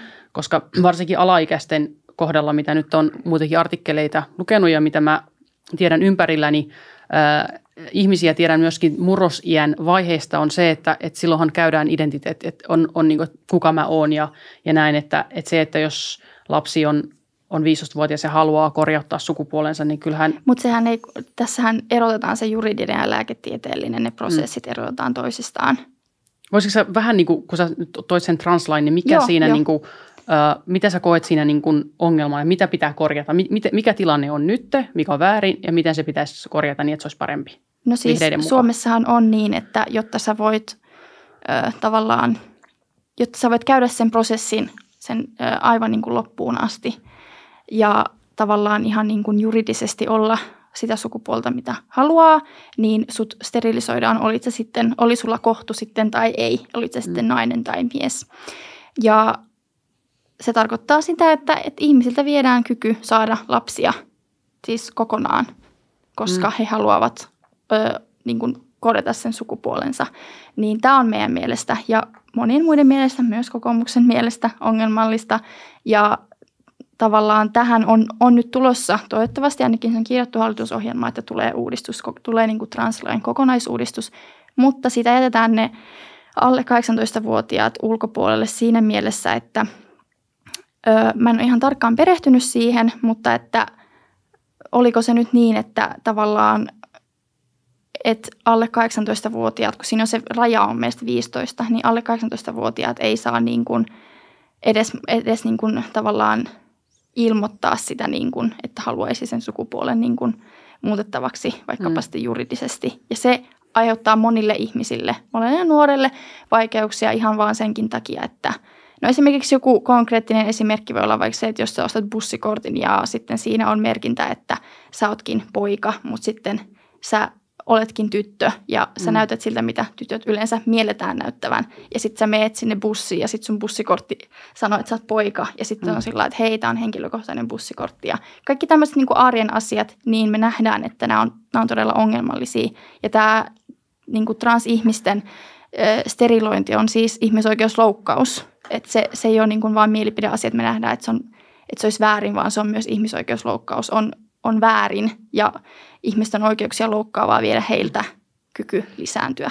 Sä, mä näetkö siinä kuitenkin tässä, niin kuin sä sanoit tässä epäkohdassa, varsinkin kun puhutaan nuoremmista ihmisistä, jotka käy identiteettiin kanssa niin keskusteluja, mitä nyt on tullut esille, yhä enemmän on nuoria, jotka katuu sukupuolensa niin korjaamista. En, en toki ota nyt sitä asiaa esille, etteikö suurin osa ehkä olisi kuitenkin ihan tyytyväisiä siihen, mutta se, että, että tehdään näin valtavan iso muutos omalle keholle ja erityisesti kun puhutaan jostain niin kuin lapsista, niin, niin siinä on aina, että, että jos me pakotetaan jotain asioita eteenpäin, niin siinä on aina vaarana se, että me ohitetaan asioita, mitkä ei ole ehkä, siis me halutaan totta kai, että ihmiset tuntee itsensä hyväksi omassa kehossaan, mutta erityisesti lasten kohdalla, niin, niin niin kuin kaikessa politiikassa, pitää kuunnella asiantuntijoita, pitää kuulla Mutta asiantuntijat niitä. on sitä mieltä, että nämä nuoret pitäisi ottaa mukaan tähän uudistukseen. Okei, okay, joo. Ja sä oot no. sitä mieltä, että tämä sterilisointi pitäisi niin kuin säilyttää? Mä oon sitä mieltä, että jos, jos minä olen, olen nainen ja, ja haluan korjauttaa itseni mieheksi, niin mun mielestä ihan täysin luonnollista, että multa halutaan se, se kohtu niin kuin ottaa pois, koska mun mielestä mä en voi väittää olevani mies ja, ja synnyttäväni. Mun no, mielestä se ei vaan niin kuin... Mutta eihän se liity vaan siihen synnyttämiseen. Tavallaan, että tähän koskee niin kuin ihan, ihan kaikkia tavallaan, että se lisääntymiskyvyn vieminen koskee myös heitä, joilla ei ole se kohtu. Että se ei liity mm. siihen synnyttämiseen millään tavalla. Mun, mä, en ole, siis, mä en ole tähän asiaan sillä tavalla, että tämä ei ole mikään mun asia, mihin mä oon niin hirveästi perehtynyt tai näin, että, että mä oon siis sitä mieltä, että, että biologisesti on, on nainen ja biologisesti on niin mies. Ja, ja jos sä haluat korjauttaa sun sukupuoleksi johonkin, niin sä et voi saada eri oikeuksia. Et, et, et, Mutta eihän se ole eri oikeus. Siis mä tarkoitan niin esimerkiksi just tähän synnyttämiseen liittyen, että sä et, mun mielestä mies ei esimerkiksi voi, siis niin kuin mä sanoin, mä en ole perehtynyt tähän asiaan, en tiedä laajemmin, en ole sillä tavalla kauheasti, niin, niin en osaa sitten sen paremmin tähän asiaan ottaa kantaa. Mun mielestä tämä on kuitenkin semmoinen asia, missä pitää ottaa eri näkökulmat huomioon, mutta kriittisesti kuitenkin suhtaudun varsinkin nuorten tämmöiseen niin kuin sukupuolen korjausasioihin, kun puhutaan niin kuin nuorista. Mm, mä ehkä koen se jotenkin sillä, että, että tämän niin kuin alan asiantuntijat, tai että lähtökohtaisesti niin kuin yhteiskunnan tehtävä on tarjota jokaiselle mahdollisuus olla oma itsensä.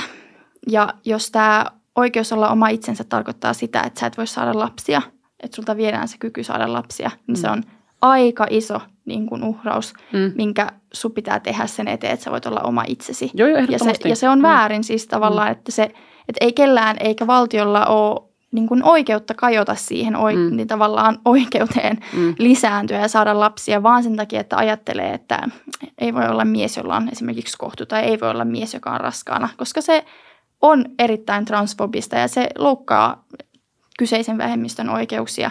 Ja mm. senkin takia mä näen, että tavallaan, että et, et ei me voi ajatella niin, että vaan koska itsellään on semmoinen kuva siitä, että nainen on se, joka synnyttää, naisen tulee synnyttää, niin sitten se on biologinen fakta, että nainen on vaan, siis se on maailmassa on niin, että, että nainen pystyy synnyttämään. En mä tiedetä yhtäkään biologista miestä. Itse asiassa joka, mies on, on, on synnyttänyt maailmalla. Siis biologinen mies? Siis mies, joka on, on syntynyt siis mieheksi, siis biologisesti On korjauttanut sukupuolensa, eli on mies. Niin, no siis niin, mutta me puhutaan juuri tästä tämmöisestä tapauksesta. Mulla se ei niin kuin, lähtökohtaisesti mä suhtaudun hyvin kriittisesti tähän, mutta tähän nuor, nuoriin liittyen, niin Ää... Mä otan yhden kysymyksen tähän väliin, eli onko mm. sulla Brigita tietoa, että mitä asiantuntijat on mieltä siitä, että pystyisikö mä tämmöisenä niin kuin, siis miehenä niin kuin, sitten hankki kohdun, jos se tuntuisi niin kuin oikealta ja sitten synnyttää? Siis miten niin kuin hankkii kohdun? Että jos, jos olisi mahdollista vai? Niin, että olisiko tämä, niin kuin, onko asiantuntijalla tähän niin kuin kantaa? Olisiko tämä... Mä en tiedä, koska mä en näe, että tämä liittyy niin kuin tähän aiheeseen. Okei, okay, kun mä vaan siis itse mietin, että jos niin kuin näin, että miehet vois synnyttää, mikä mulle niin kuin, jos niikseen niin sitten... Ei kun hän tarkoitti, että nain, biologinen nainen niin. on korjauttanut sukupuolensa mieheksi ja kun nyt hän on Matti vaikka keskinen, niin sitten mm. hänet lasketaan mieheksi synnyttäneeksi, vaikka hän on biologisesti siis naisen, eli hän on säilyttänyt kohtuunsa, mutta hän on muuttanut nimensä Matti Keskiseksi muun muassa. Mutta sitten jos mietitään toisinpäin, niin kuin esimerkiksi mies, joka korjauttaa itsensä naiseksi, niin, niin sen täytyy säilyttää hänen sukuelimensä, jotta hän voi lisääntyä, eikö vaan? Ei hän, ei hän voi kantaa, sä et voi kantaa siis lasta, ellei sitten keksitä joku Joo, kohtu. mä vaan mietin, että niinku, onko mm. asiantuntija, mä en siis itse tunne tätä, tämän niinku, aihepiirin tarkemmin, mutta että voisiko sitten toimia niin kuin, ää, niin kuin just niin kuin niinkin päin, että sitten mies pystyisi synnyttämään niin kuin semmoinenkin mies, joka on ihan lähtökohtaisesti syntynyt miehenä. Ei, onko siis... Mä en kyllä niin tuosta tiedä. Mä en myöskään näe, että se on niin relevanttia tähän, koska me puhutaan nyt siitä, että, että valtio vie ihmiseltä oikeuden lisääntyä, koska he, ovat, koska he haluavat korjottaa sen ö, sukupuolensa ja haluavat käydä sen prosessin läpi. Ja tämä prosessi on sellainen, että sulta vaaditaan se, että sulla ei ole lisääntymiskykyä. Ja sitten tämä, että, että niin kuin biologisesti mies ja biologisesti nainen, niin nämä on todella vaarallisia käsitteitä. Mä en lähtisi ulkoapäin määrittele kenenkään naiseutta tai mieheyttä. Öö, tavallaan, että me ei, me, me ei voida sanoa, että jos jollain ihmisellä on kohtu, niin hän on nainen. Että on olemassa ihmisiä, joilla on kohtu, jotka eivät koe olevansa naisia. Voi olla mies, jolla on kohtu, mm, tai muun muistaa, sukupuolinen, niin, jolla on kohtu. Myös sitten, että on, on naisia, esimerkiksi mun kaltaisia naisia, että en mä koe itseäni naisessa, mä tiedän olevani nainen. Siis mä, mä en todellakaan yritä millään tavalla ketään väheksyä ja millään tavalla äh, väheksyvää tai, tai tämmöistä niin kuin, muka heittoa, niin kuin törkyheittoa. Ei, siis mä ihan tosissaan tarkoitan sitä, että mä en ole ikinä kokenut itseäni. Mä en, mä, mun identiteetti ei synny naiseuden kautta, vaan ihan, en mä tiedä, olen ihminen, olen, olen seida ja sitä kautta mä haluan, että ihmiset, mä, mä, mä en niin koe itseäni, en tunne itseäni, vaan mä, mä niin vaan tiedän olevan. Ja mä oon jutellut myöskin trans, mä tiedän, on lähipiirissä ihmisiä ja mä oon käynyt tätä keskustelua mä oon tosi varovaisesti tuonut tämän keskustelun. Mua kiinnostaa heidän oman, että miten he ajattelee itsestään ja miten se identiteetti on on syntynyt ja mä, mä ehkä niin tässä varsinkin nuorten ja myöskin vanhempienkin ihmisten, siis 18-20 kanssa olisin hyvin huolissani sen kanssa, että liian helposti annettaisiin kellekään semmoista prosessia, niin meillähän on itse asiassa niin tosi vaikea se, että ei niin ihan helpolla pääse, pääse niin, niin tota, mutta se mitä mun tässä sanoa, että on se, että, että ne voi ehkä pintapuolisesti osa näistä henkilöistä kokea, että sukupuolta korjaamalla tämä asia korjaantuu, mutta oikeasti taustalla on paljon muita psykologisia ja traumaattisia. Mä just luin tämmöisen tarinan, nyt mä en muista hänen nimeä, mutta just juuri tänään luin, missä hän, hän katuu sen, sen tekemistä.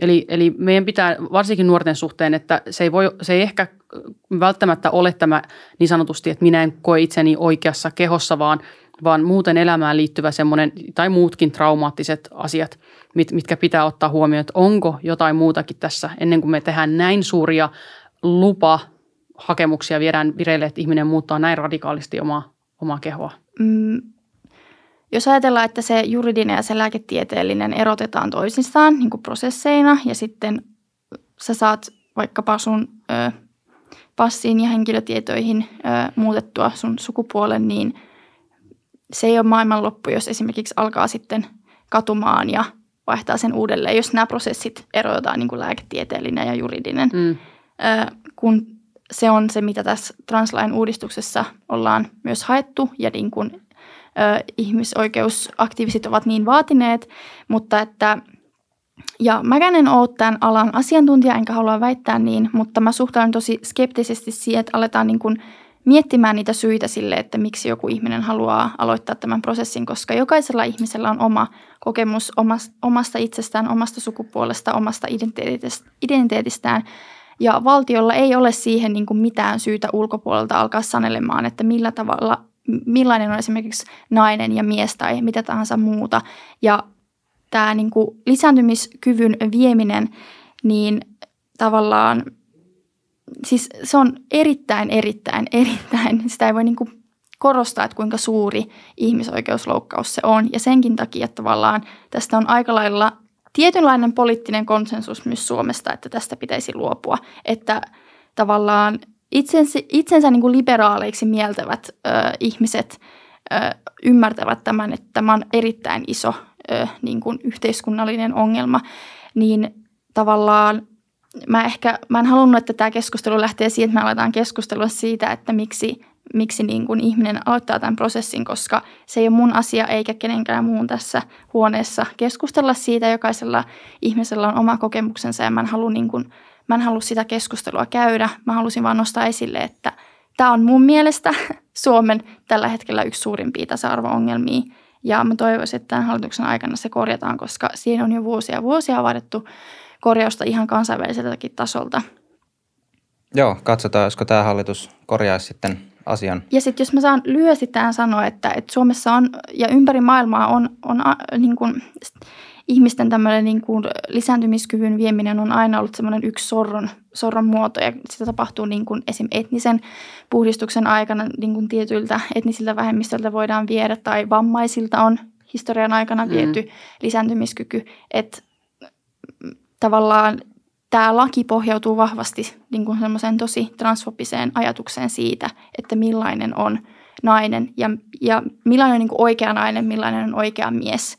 Niin senkin takia mä toivoisin, että tämä laki muutettaisiin piakkoin, koska se myös yhteiskunnallisesti muuttaisi sitä käsitystä siitä, että niin kuin millainen ihminen saa olla, koska meillä on myös todella paljon syrjintää, joka kohdistuu transihmisiin. Joo, ehkä vikana aiheena voisi tässä vielä käsitellä vähän tuommoista kapitalismikritiikkiä, että se mun mielestä liittyy kuitenkin tähän aiheeseen. Ja niin kuin jossain määrin mä näen, että tämä niin kuin tasa-arvokin tämmöisessä poliittisessa keskustelussa tulee määrittää vähän niin kuin suhteessa niin kuin valtaa ja vallankäyttöön, että se ei niin kuin, mun mielestä tätä keskustelua ei voi sanoa, että se liittyy sinänsä niin kuin ihmisarvoon, vaan kyse on ehkä enemmän – niin kuin tasa-arvoista just suhteessa vallankäyttöön ja totta kai niin kuin rahaa ja tämmöiseen. Oletteko tästä suunnilleen samaa mieltä, että ei puhuta ihmisarvosta kuitenkaan tässä tasa-arvokeskustelussa sillä Kyllä mun mielestä se kuitenkin ta, ta, niin kuin ihmisarvoonkin liittyy, mutta et se, se, se ei niin kuin rajoitu yhteen asiaan. Niin, en mäkään ajattele, että se absoluuttisesti ei liittyisi ihmisarvoon, koska kyllä mä näen, että vaikkapa – jos puhutaan jostain vähemmistön tai naisten syrjinnästä, niin no esimerkiksi puhutaan niin kuin vähemmistöjen kohtaamasta syrjinnästä, niin monet ajatukset lähtee siitä, että, että on niin kuin epäinhimillistetty tiettyä vähemmistöä ja on viety tavallaan se ihmisyys, eli se ihmisarvo heiltä ja on sen kautta oikeutettu se syrjintä heitä kohtaan. Joo, toi oli ehkä parempi tarkennus. Ehkä se voisi muotoilla niin, että sitä on ainakaan typerä typistää pelkäksi ihmisarvokeskusteluksi, mm. että silloin se johtaa vähän semmoisia palikka-argumentteja ei päästä niin kuin eteenpäin. Mutta joka tapauksessa siis tämä niin kuin vapaa markkinatalous ja vapaa talous, niin sen ideahan on se, että ihmiset omalla työllään niin kuin hankkii itselleen parempaa asemaa tulevaisuudessa. Eli jos minä tänään ja huomenna ahkeroin, niin sitten kolmen päivän päästä mä oon saavuttanut jotakin enemmän, mitä mulla ei ollut aiemmin. Mm. Ja mun mielestä tämä, on niin kuin itse asiassa semmoinen asia, mikä on jossain määrin aika paljonkin ristiriastan tasa-arvo ajatuksen kanssa. Ja sitten monesti puhutaan tästä mahdollisuuksien tasa-arvosta. Mm. Ja mua niin kuin itseeni en pidä sitä sillain parhaana mahdollisena terminä, koska mua kiinnostaa just se, että okei, että milloin se mahdollisuus sitten on käytetty jo, vai onko se mm. joku ikuinen mahdollisuusoptio. Niin tota, mitä te olette mieltä tästä, että voiko niin kuin itse asiassa täysin vapaa talous ja sitten niin kuin täysi tasa-arvo koskaan toteutuu? Mä luulen, että me, niin kuin, mä, mä, jotenkin, mä jotenkin ajattelen, että asiat on yksinkertaisia, mutta ihmiset on monimutkaisia. Ää, asiat ei ole kuitenkaan niin yksinkertaisia, koska, koska tota, kyllähän äh, että harmaan sävyjä on, on monta, niin kuin tässäkin pöydässä nähdään olevan. Ähm, mä näen mahdollisuuksien tasa-arvon siinä, mitä mun mielestä niin kuin Suomessa on erittäin hienosti toteutunut se, että jokainen lapsi niin kuin pyritään siihen, että hän lähtee samosta tai että hänelle tarjotaan samat mahdollisuudet elämässä. Mutta sitten tähän niin kuin talouteen ja siihen oman, niin kuin, omalla työllään pärjäämiseen liittyen, niin, niin kyllä niin kuin jos me mietitään meidän progressiivista verotusta, mikä meillä tällä hetkellä on, mitä enemmän tienaat, ää, niin sitä enemmän veroja menee, niin en mä nyt näe, että se kannustaa ihmisiä tekemään enemmän töitä. Mä tiedän, itse ollut Kelassa, Kelassa silloin aikoinaan töissä, niin oli, oli tilanne, missä henkilö saa bruttopalkkaa 1200 euroa. Ja, ja, ja sitten tota, katsotaan hänen sitten ne muut tuet ö, siihen päälle. Ja sitten on henkilö B, joka ö, tienaa siis puolet siitä 600 euroa bruttona. Ja sitten kun tarkastellaan sen jälkeen niiden etuuksien jälkeen, että paljonko se, joka tekee puolet enemmän, siis tai niin kuin 100 prosenttia enemmän töitä, niin hän, hän saa niitä tukia 150 tai hänen loppu tavallaan tulot on noin 150-200 euroa enemmän kuin sen, joka tekee ihan selkeästi vähemmän. Tai sitten tilanne, että, että ei kannata työtä ottaa, ottaa vastaan, koska, koska, tai siis se, sitä työtä jatkaa, koska tota, tämä ansiosidonnainen sen edellisen palkan perusteella on isompi kuin se, että hän jatkaisi niitä töitä tietyssä, tietyssä tota, paikassa. Eli se nykyisen työn palkka on pienempi kuin se ansiosidonnainen sieltä edelliseltä, edellisestä työstä – ää, niin en mä, niin kuin, mä, mä en koe, että meillä menestymiseen täm, tämmöisen talouden, taloudellisen näkökulmasta katsottuna ää, on ihan optimaaliset, mutta kaiken kaikkiaan tilanne on, on erittäin hyvä siinä mielessä, että jos katsoo, mihin meidän vero, verot menee, että et, et kyllä mä niinku, just niin kuin tuossa aikaisemmin toin esille, että et mulla on niinku sisarukset nyt saamassa tai niinku perustaneet perheen näin, niin, niin kyllä on niinku ilo huomata, että, että kaikki apu on tarjolla, on neuvoloita, on, on sairaala, niinku, päiväkotiin päästään, niillä on samanlaiset niinku mahdollisuudet. Mutta kyllä mä niinku sanoisin näin, että kyllä mä toivoisin ja kokoomuksessa erittäin vahvasti ajatellaan myös näin, että – että meidän pitää kannustaa ihmisiä tekemään töitä ja mä mielelläni näkisin tämän progressiivisen verot, verottamisen tai muutenkin verottamisen, että kuolemankin jälkeen joutuu veroja, veroja maksamaan, niin, niin, se, ei, niin kuin, se ei kannusta niin kuin ihmisiä ja, ja nuoria. Onko, onko se oikeutettua, että omalla työllään sä pystyt ansaita itsellesi enemmän mahdollisuuksia, että, että se, joka nyt työskenteli enemmän tai mm. par, niin kuin jotakin te, tehokkaammin, niin mm. sitten tulevaisuudessa silloin enemmän mahdollisuuksia kuin jollain toisella, joka ei syystä tai toisesta pystynyt siinä edellisessä hetkessä nyt niin kuin työskentelemään vaikka tai ahkeroimaan tai näin. Siis ei pysty, sanotaan näin, että jos joku ei kykene sillä sanotaan, no tämäkin on vähän tämmöinen, että joo ja kyllä, niin, niin kuin asiat pitää niin kuin katsoa moninaisesti. Että jos, jos on tilanne, että mun, mun jalka menee poikki ja mä en nyt pääse vaikka urheilukisoihin ja mun menee puoli vuotta siinä, että toinen pääsee, koska hän, hänellä on kyky. Niin se on vaan it is what it is, niin kuin että, että kävi huono säkä ää, siinä tilanteessa. Että tämä on tämmöinen niin kuin näin. Mutta se, että joku ei pääse jostain tietystä syystä, koska X, Y, Z, joku, joku tämmöinen niin kuin, syrjivä tekijä, niin, niin eihän mä niin kuin si, si, siitä niin kuin pidä. Mutta kyllä mä oon ihan sitä mieltä, että maailma toimii kilpailun kautta. Ihan kaikessa me, me kilpaillaan ja, ja jos me tapetaan kilpailu, niin, niin se, se tappaa myös mun mielestä inhimillisyyden ja ihmisyyden.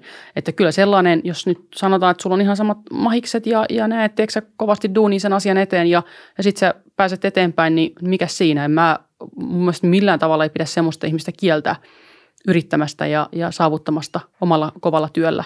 Että jos on vaikka kaksi 18-vuotiaista, toinen on ahkerannut peruskoulun lukion tosi hyvin mm. ja siinä ekstrana tehnyt vielä kaikkia asioita, mitä meidän yhteiskunta sattuu arvostamaan ja toinen ei, niin se on ok, että se toinen on paljon paremmassa asemassa silloin 18-vuotiaana kuin se toinen.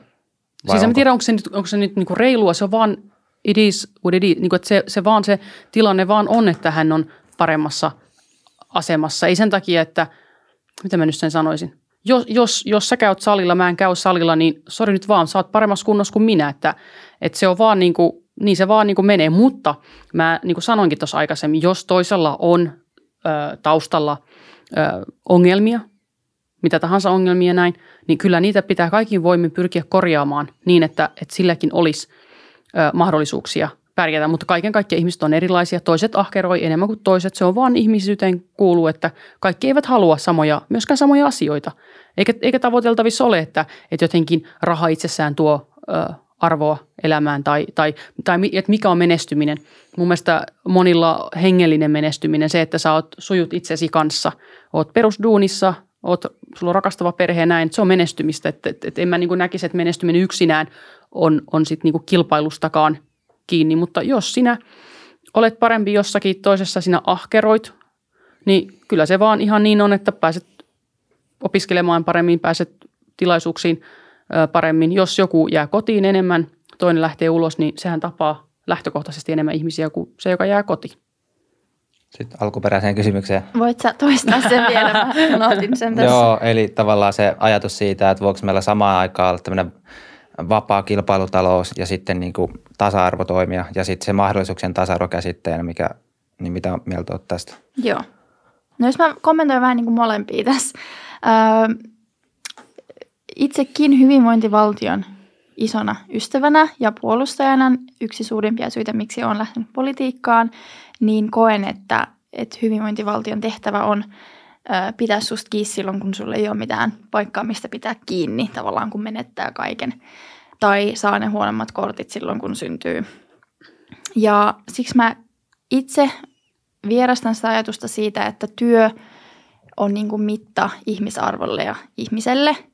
Ja siksi esimerkiksi ö, olen onnellinen siitä, että aktiivimalli purettiin ö, ja että, että tavallaan, että että se, että paljon sä tienaat, onko sulla työpaikka ja näin, niin ne ei tavallaan ole, ne ei saa olla sellaisia tekijöitä, jotka mittaa sen, että, että mikä on sun ihmisarvo ja tavallaan mm. kuinka sun ihmisyyttä nähdään. Siksi mä myös kannatan ja vihreät ja vihreät nuoretkin kannattavat perustuloa ja ollaan, ollaan sen suuria puolustajia, koska me nähdään, että, että kaikilla ihmisillä tulee olla joku niin kuin ihmisarvoinen ö, tavallaan toimeentulo. Että jos, jos ei ole niin kuin työpaikkaa ö, tai ei jostain syystä pysty työskentelemään. Mehän otetaan aina jotenkin tämä, suhtaudutaan työhön tosi niin kuin automaattisesti, että me ajatellaan, että jokaisen ihmisen polku tässä elämässä on se, että käy ne koulut ja menee töihin. Mutta meillä on tosi paljon ihmisiä, ketkä ihan sama kuinka monta koulua ne käy, niin ne ei, ne ei pysty työskentelemään ainakaan sen niin kuin perinteisen sitä perinteistä työtä, mitä me ajatellaan, että työ on. Koska sä voit olla esimerkiksi, sulla voi olla niin kuin,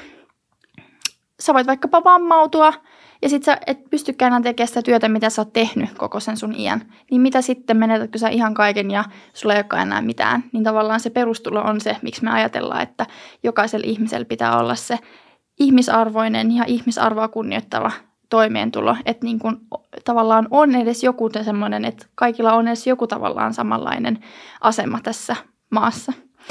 Ja mitä mä ajattelen niin kuin vapaista markkinoista ja tasa-arvosta, niin ei mä en ajattele, että ne pystyy elämään ää, niin kuin parhaina ystävinä keskenään.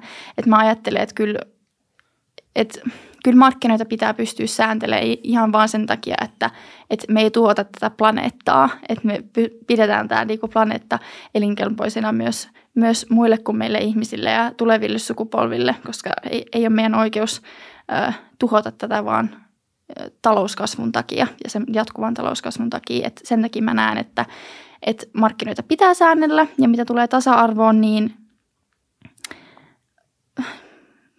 no tälleen kärjistetysti sanottuna, niin mä oon eri mieltä tuosta kilpailun, niin kun, että elämä on jatkuvaa kilpailua ihmisten välillä, koska jokainen ihminen ansaitsee ja jokaiselle ihmiselle kuuluu ne perusihmisoikeudet ja semmoinen ihmisarvoinen elämä. Sen takia meillä on olemassa ihmisoikeudet, koska me ajatellaan, meillä on yhteinen, äh, niin kuin, ainakin toivottavasti on yhteinen jaettu käsitys siitä, että jokaisella on oikeus hyvään ihmisoikeu- niin kuin ihmisarvoiseen elämään. Ja siksi mä koen, että tavallaan pitää olla tietyt edellytykset sille, että jokainen saa ne tietyt samat asiat. Ja sen takia esimerkiksi termi mahdollisuuksien tasa-arvo on mulle vähän sellainen, että no, mitä se tarkoittaa, mikä se on se mahdollisuuksien tasa-arvo, koska jos me tiedostetaan se fakta, että kaikki ei saa niitä samoja kortteja, kun ne syntyy, niin miten me voidaan ajatella, että, että jos tässä on se mahdollisuus, niin miten me voidaan ajatella, että yhtäkkiä kaikki olisikin tässä samalla paikalla, kun me just vähän aikaa sitten sanottiin, että joidenkin kortit voi olla ihan tuolla niin kuin pohjalla. Niin sen takia tämä mahdollisuuksien tasa-arvo on sellainen, mitä minä vihreänä ö, vierastan siinä mielessä, koska ei ole, kaikilla ei ole niitä samoja mahdollisuuksia, ö, ei ole niin kuin samoja, kaikilla ei ole niin kuin pääsyä siihen samaan pöytään, missä ne mahdollisuudet sitten jaetaan. Et senkin kautta mä vierastan tätä termiä. Tasa-arvolla on monia erilaisia niin kuin määritelmiä ja hyvinvointivaltiollakin on monia erilaisia määritelmiä, ö, mutta tämä on se mun niin kuin, näkemys siihen – mitä mä kolumnissainkin sanoin, että, että, Suomi, että Suomi on mahdollisuuksien maa ja mun mielestä mahdollisuus nimenomaan tarkoittaa sitä, että se antaa sen tilaisuuden.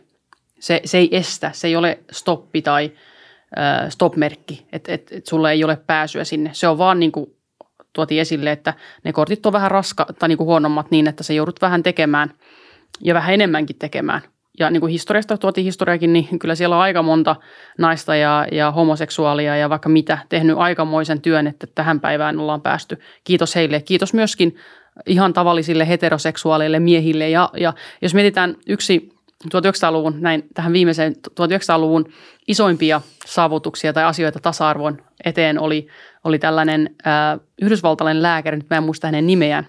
Se oli joku Fosta, joku vastaava, nyt en, en tarkalleen muista, mutta hän keksi, äh, hän keksi tampoonit.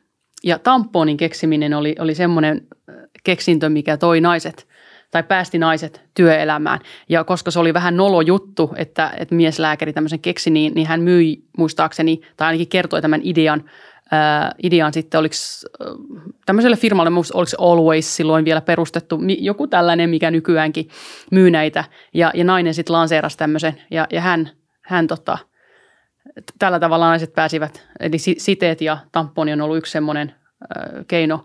Ja, ja ehkä tuossa mahdollisuuksissa, mun mielestä mahdollisuus tasa-arvo, joo, se on terminä vähän semmoinen, että mitä tälle tarkoitetaan, mutta mä niin kuin näen tosiaan mahdollisuuden, mahdollisuuden siinä, että, että tarjotaan, että keltään ei estetä. Että, että esimerkiksi minun kaltainen ihminen, joka on tullut kiintiöpakolaisen Suomeen viisivuotiaana, Isä oli käynyt kuudetta luokkaa, äiti oli luku- ja kirjoitustaitoinen. Mä oon joutunut monta lasikattoa rikkomaan. Mä oon saanut niin paljon erilaisia niin kuin millä, millä tavalla mulla on kerrottu, että mä en pärjää tai mä en pysty johonkin asiaan, niin mä oon joutunut menemään eteenpäin. Se on tehnyt musta vahvemman niin kuin ihmisen ja mä en ottaisi sitä kokemusta, kokemusta niin kuin pois itseltäni. Ja tuosta kun sä sanoit, mä muistan ihan tarkalleen, kun sä sanoit, että, että tasa-arvosta, että nyt mä kadotin sen itse ajatukseni, mutta tota, ei, ei, niin kuin, ei kokoomuksessa missään nimessä niin kuin ajatella, että kaikki nyt automaattisesti olisivat niin kuin just samalla viivalla ilman näitä, näitä niin kuin tekijöitä.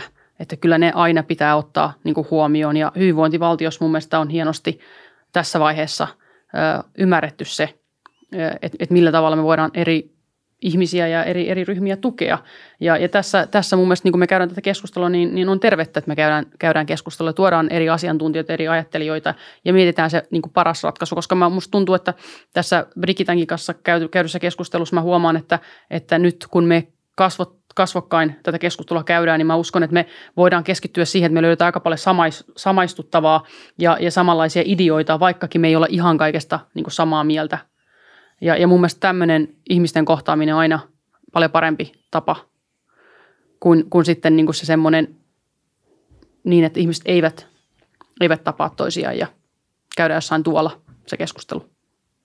Kyllä, onko vielä lisättävää? Nyt on vapaa sana vielä loppuun. Saanko mä tähän nopea vastata, Joo, että toki. kuten sanoin, niin tasa-arvoista on monia erilaisia näkökulmia ja määritelmiä ja tavallaan mä vierastan tätä mahdollisuuksien tasa-arvotermiä sen takia, että, että vaikkakin olisi niin, että me pystyttäisiin takaa kaikille ne samat mahdollisuudet, vaikkapa sitten hankkia itselleen se koulutus, niin mitä sitten sen niin kuin matkan aikana, sitten kun se mahdollisuuksien tasa-arvon matka on alkanut, niin tavallaan ajatellaanko me sitten, että no me ei tarvitse tukea sua ollenkaan tässä sun matkan aikana lainkaan, koska me ollaan jo annettu sulle se yhtäläinen mahdollisuus. Öö, kuin muille. Että tavallaan nyt saat pärjätä itse. Ja siinä tulee ehkä sitten se ero niin kuin, öö, tälleen vasemmisto-oikeista tälleen kärjestettynä, että tavallaan että ajatellaan, että ihminen on oman onnensa seppä ja se, mitä säkin sanoit, että kuinka monta kertaa sen mahdollisuuden voi käyttää, niin just se, sit se että et sit se näkyy siinä politiikassa se, että miten hahmottaa tasa-arvon ja mi, mikä on se määritelmä, joka on itselleen paras, niin se näkyy siinä, että millaista politiikkaa sitten tehdään tavallaan.